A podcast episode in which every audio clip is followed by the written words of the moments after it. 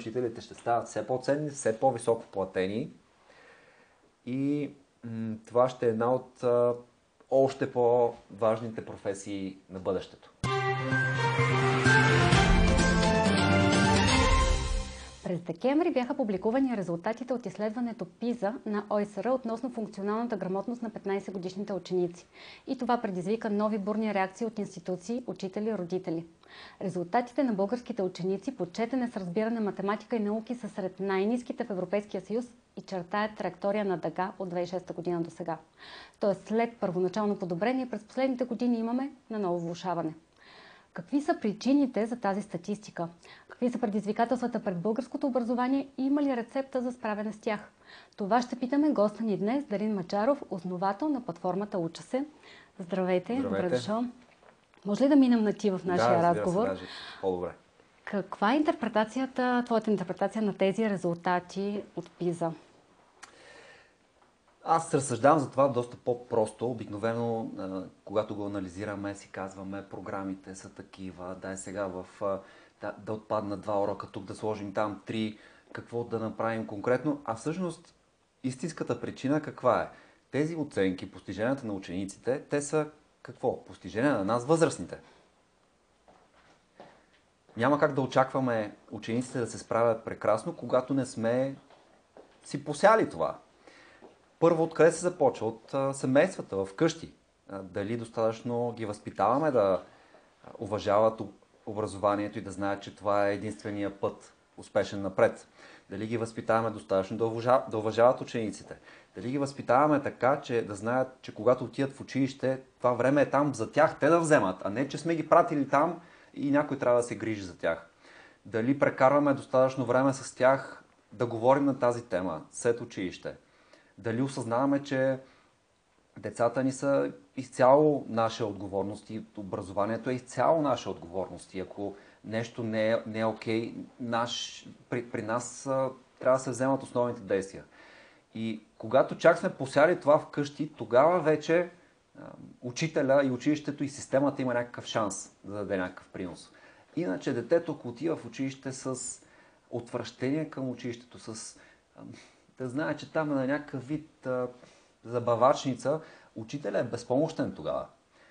Учителя може да даде стойност само когато детето отива с а, правилните нагласи. Според мен тук още тотално сме много далече от истината. Между и... другото, по време на пандемията, от една страна стана доста труден процес, откъснаха се връзките училище-ученик, но в същото време като че ли и повече родителите се ангажираха с процеса. Виждаш ли го това като някакъв резултат. Тоест, резултата го виждаме в намалени така, показатели на учениците, но в същото време пък родителите най-накрая разбраха какво се случва. За мен е задължително за напред родителите да, да бъдат а, включени много повече в а, целия процес. А, и, и това е нещо, което задължително трябва да се промени. Съзнавайки това, знам, че всички ние сме много заети и няма как по 3 часа след училище да се занимаваме с децата, но основата да положим в къщи е абсолютно задължително. И казвайки това, сега хора, които гледат, ще кажат, ама аз се грижа добре за детето. Ясно е, че има много добри примери. Тук не, не, не искам да кажа, че всичко е лошо. Просто масово отношението в къщи към образованието с времето се влушава и те резултатите са плод на това. Оттам нататък вече тръгват програми и всички тези неща, но това го слагам много-много назад, защото първо не коригираме или нагласта, с която отиваме в училище. Тези резултати сега, които ги гледаме, те ще са страхотни след няколко години, защото те постоянно ще се влушават. Между другото, виждате, че и в другите европейски страни отиват надолу. Част от причината, анализаторите казват, че е пандемията и точно това откъсване. В същото време бизнеса... Според мен е извинение това. По-скоро е цялостната нагласа на на все повече хора, че лека по лека абдикират от налагането на дисциплина, работата с децата. То това е много, много трудно. Много трудно. Наистина, успешните случаи на връзка родител-деца, там е постоянна работа с много дисциплина, постоянно виселе над главите на децата, докато развият тези навици и след това могат да се оправят самостоятелно. Моите родители всеки ден са ме питали какво е ставало в училище, и са показвали такъв вид отношение, че знам, че няма мърдане. И този навик вече развит ли е? Оттам нататък от един момент аз вече съм се справил.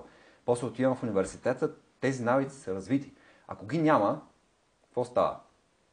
Бизнесът излезе с позиция, че трябва образованието вече повече да се насочи към функционалната грамотност, т.е. умения, компетенции, които са малко или много свързани с житейските ситуации, с професиите след това. Може ли това да се случи според теб българското образование или системата е твърде консервативна? Може да се случи и една от рецептите за това, то се вижда и в други страни на Запад, тества се вече от доста години, е именно такъв тип платформи като нашата. Модела се завърта. Сега какво е на много места? Получаваш домашно, прибираш се вкъщи и сега да решаваш някаква задача. До някъде се справяш и не можеш нататък. Какво правиш?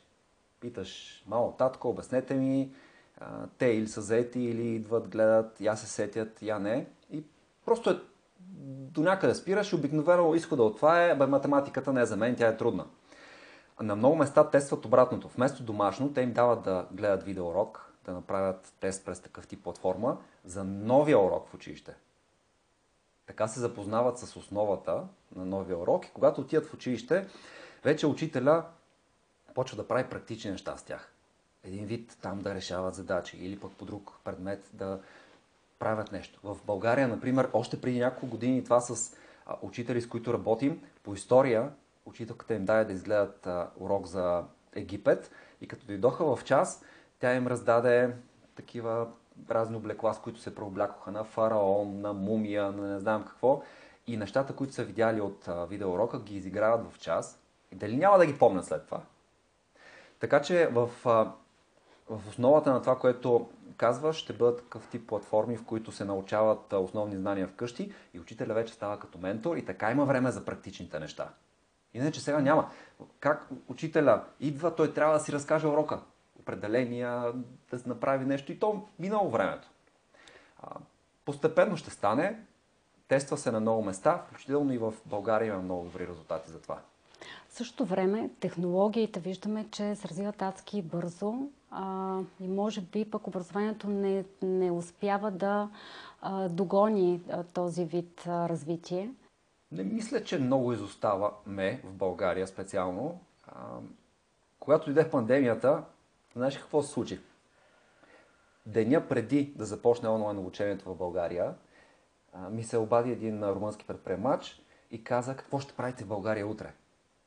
И аз казвам ми, какво да правим? Тогава бяхме на 8 години ние. Казвам му, ми, учителите са ползвали уча се, правили са PowerPoint презентации, имаме електронни дневници, стаите почти навсякъде са оборудвани с техника и той ме спира и казва, спри, че ме дразниш. Yeah. И а, казва, тук в Румъния това, което ще се случи е, ще пуснат по телевизията един черно-бели записи с опити по химия от заснети през комунизма. Аз му казвам, добре, ма това няма как да е истина, защото вие сте много повече от нас, а, водите се за по-напред. Няма как 8 години след като имаме България да нямате такова нещо. Проверихме след това в други европейски страни и наистина технологично видяхме, че в България специално а, сме едни от лидерите. Това го казвам просто от опита. А, и тогава именно, като видяхме на много места как няма нищо подобно, а, започнахме да, да развиваме подобни платформи в Румъния, Испания и в, в Италия. Та, но на въпросът ти специално в България не смятам, че сме много назад технологично от, от, от иновациите. Например, в момента правим опити с изкуствен интелект, как да го внедрим в сайта, той да научи всичките уроци и когато дойде ученик, по всяко време да може да го пита нещо и да му бъде отговорен. Това е малко философски въпрос. А може ли предходното поколение да обучи следващото на уменията на бъдещето и на бъдещите професии, които всъщност дори не знаем как ще не, се развият. Не, може. То, това не трябва да е цел. Ако това е цел, тя е грешна. Трябва да ги научим да мислят и да се справят сами и да могат да решават логично задачи в живота си. Постоянно излизат проблеми, постоянно излизат казуси и ако те нямат тази рамка в главата си как да подходят към, към задачите, няма да могат да се адаптират. Ние трябва да ги научим на, на това Естествено, че никой няма представа какви професии ще има за напред. да поговорим малко и за платформата. Действително пандемията някакси а, стана като златна възможност а, за вас и доста ученици и родители се обърнаха като помощник към платформата. Между другото, пак от изследването ПИЗа излезе, че а, около над 40% от учениците са срещали ежедневни проблеми с това да разбират материала и не е имало към кого да се обърнат за да го, за да го осмислят. Те да и тук се намесвате вие. Да са само 40%. Е, добре. Доста повече са по мое наблюдения. Какво прави различно? Защо в час не може да се случи това, което се случва в платформата, при все, че пак учители използвате за записа на тези видеа, за обяснителните текстове? Ами, замислете се сега. Върни се във времето ти като ученик. Със сигурност имаш двама-трима учители, където страшно много си ги обичала и там си нямала търпение да влезе тези, тези часове.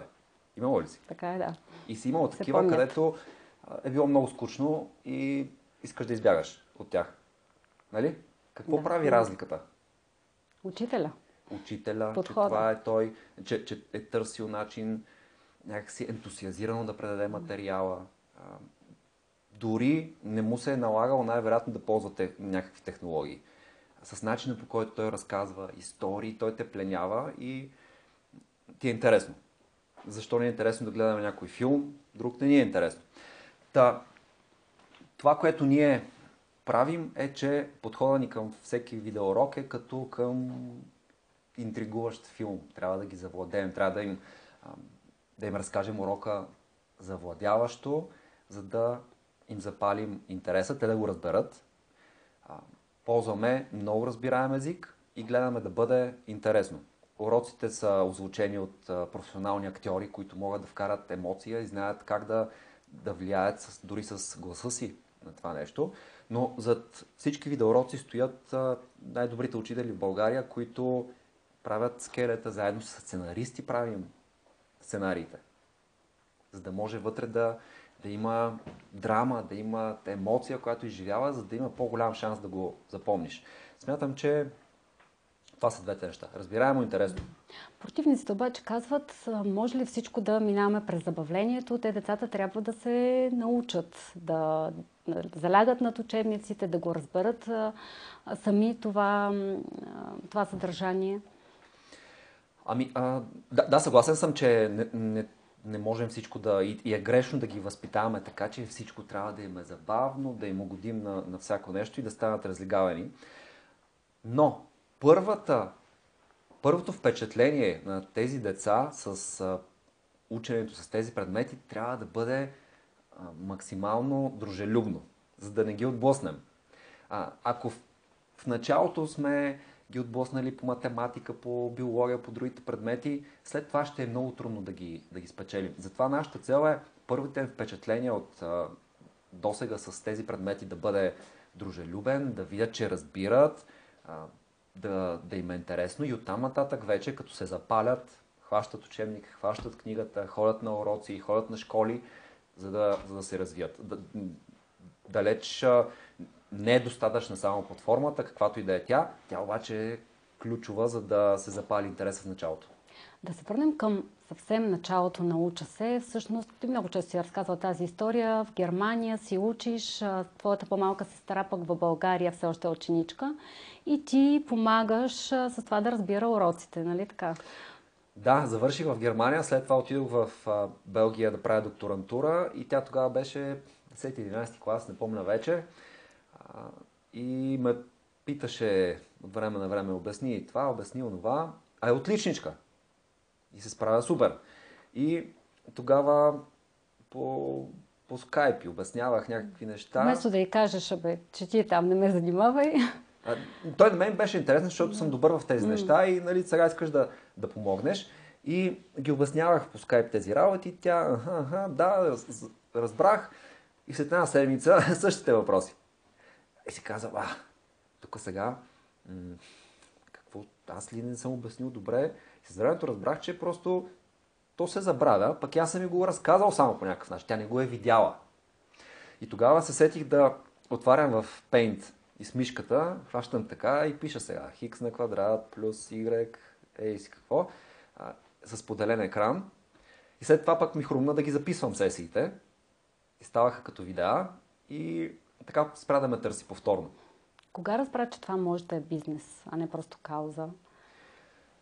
Ами, в началото не го мислех, но предприемачеството винаги ме е влечало и а, след като ги направих първите видеа за нея, много ме жегваше и я помолих да ги покаже на нейните съученици.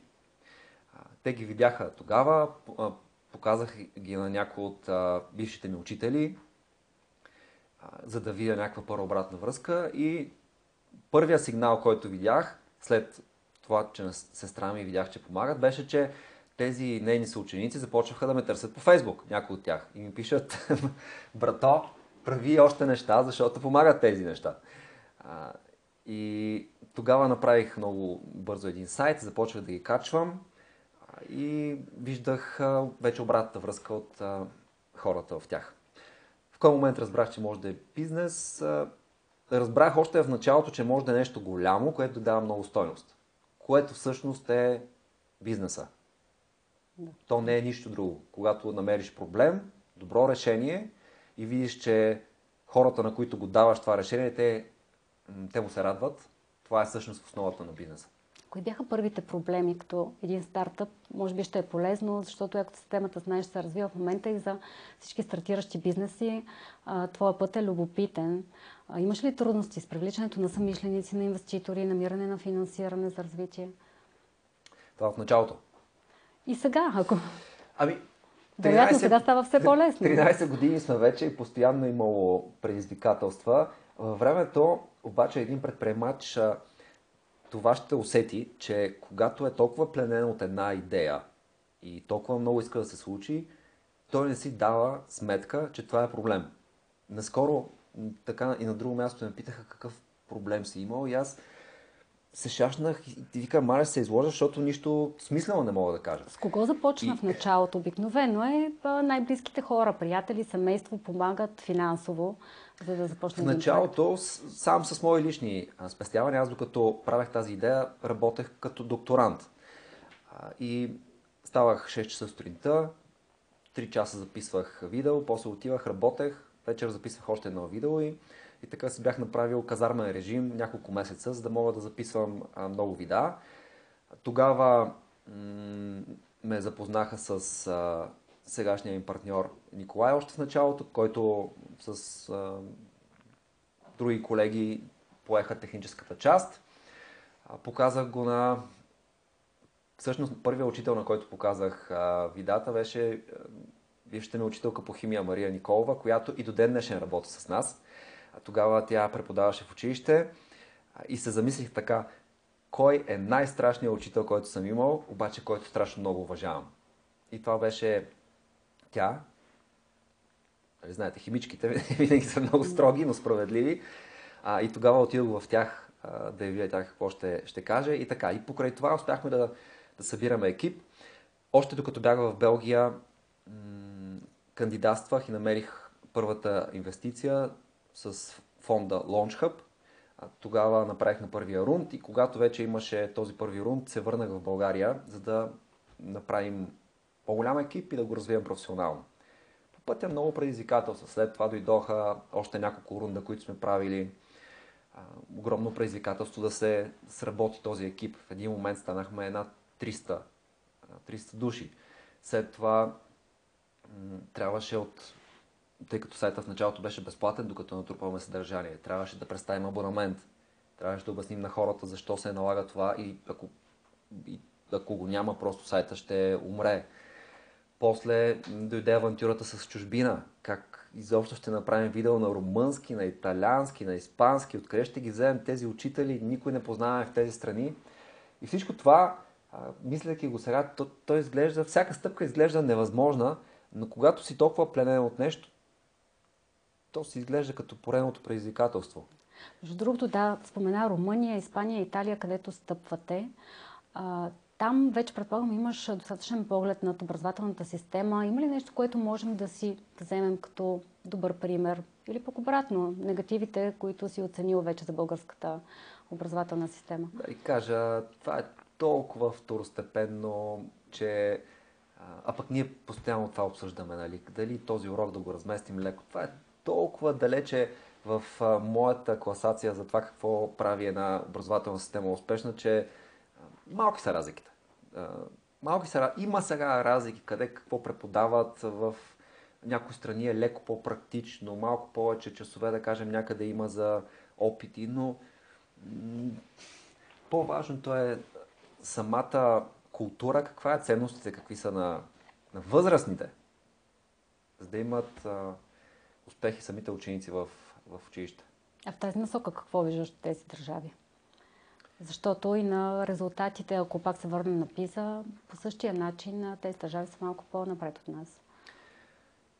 Ами, там не знам защо инерцията може би ги е подкарала по друг начин. А, някакси по... Една идея по-се цени това, мисля. Просто като, като общество. А, не, че тук не се цени. Тук наистина много, много го ценим. А, бих казал инерцията на, на тези места. А, сега, наскоро се разходих за пореден път в Румъния и направих там доста срещи. Виждам хората много гладни да, да се справят, да, да успяват. Възрастните гледам. Аз да ви кажа, не гледам толкова учениците. Те са отражение на възрастните. Гледам възрастните как ровят, ровичкат, стартират нови бизнеси. Културата е такава. Ходят на до квалификации след работа. По-малко спят. Жадни са за, за успехи. Гледам сега много в Азия какво се случва там. Сингапур в тази класация е едно от първите места. Да. Там а, културата е брутална. Там децата се гледат като, като роботи, които буквално от сутрин до вечер са заети. Не казвам, че това е добре. Просто виждам на места, защо резултатите са по-добри. А, и то е главно от културата на възрастните и жаждата им за тяхната за успех и добър живот и те това го предават на, на децата. А, не казвам, че в Азия е добре, тук сме крайно зле, може би е някакъв микс, но това е обяснението на тези резултати.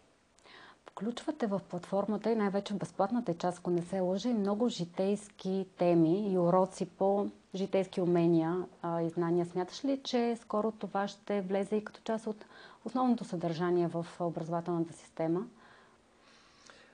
Това, което и бизнесът Постеп... всъщност заяви mm-hmm. като желание. Постепенно влизат неща като предприемачество, вече има е такъв официален предмет, гражданство, гражданско образование. Постепенно влизат в много часове на класа също учителите имат а, свобода да, да използват такива теми. Ще влизат а, все повече. А, няма да станат изцяло това, което се прави, защото все пак да не забравяме, че основата е да ги научим децата на навици да мислят, на на начин да се справят с предметите, но все повече ще влизат, именно защото все повече и възрастните осъзнават, че след като завършат, те ще правят нещо практично и са им нужни практични знания. Правите и обучения на учители. Какво ги обучавате? Преди няколко години бяхме на една конференция и там презентирах това, което правим за учениците и един директор дойде и така ми се скара, аз мислех, че се базика, но, но казва, виж Дарина, тези неща, които ги правите, те са от 5-6 години, ние ги знаем много добре, супер са, обаче направете нещо и за нас. И аз хи-хи-хи, там базикахме с директора и след това излизам и си казвам, ама чакай малко, той не се базикаше.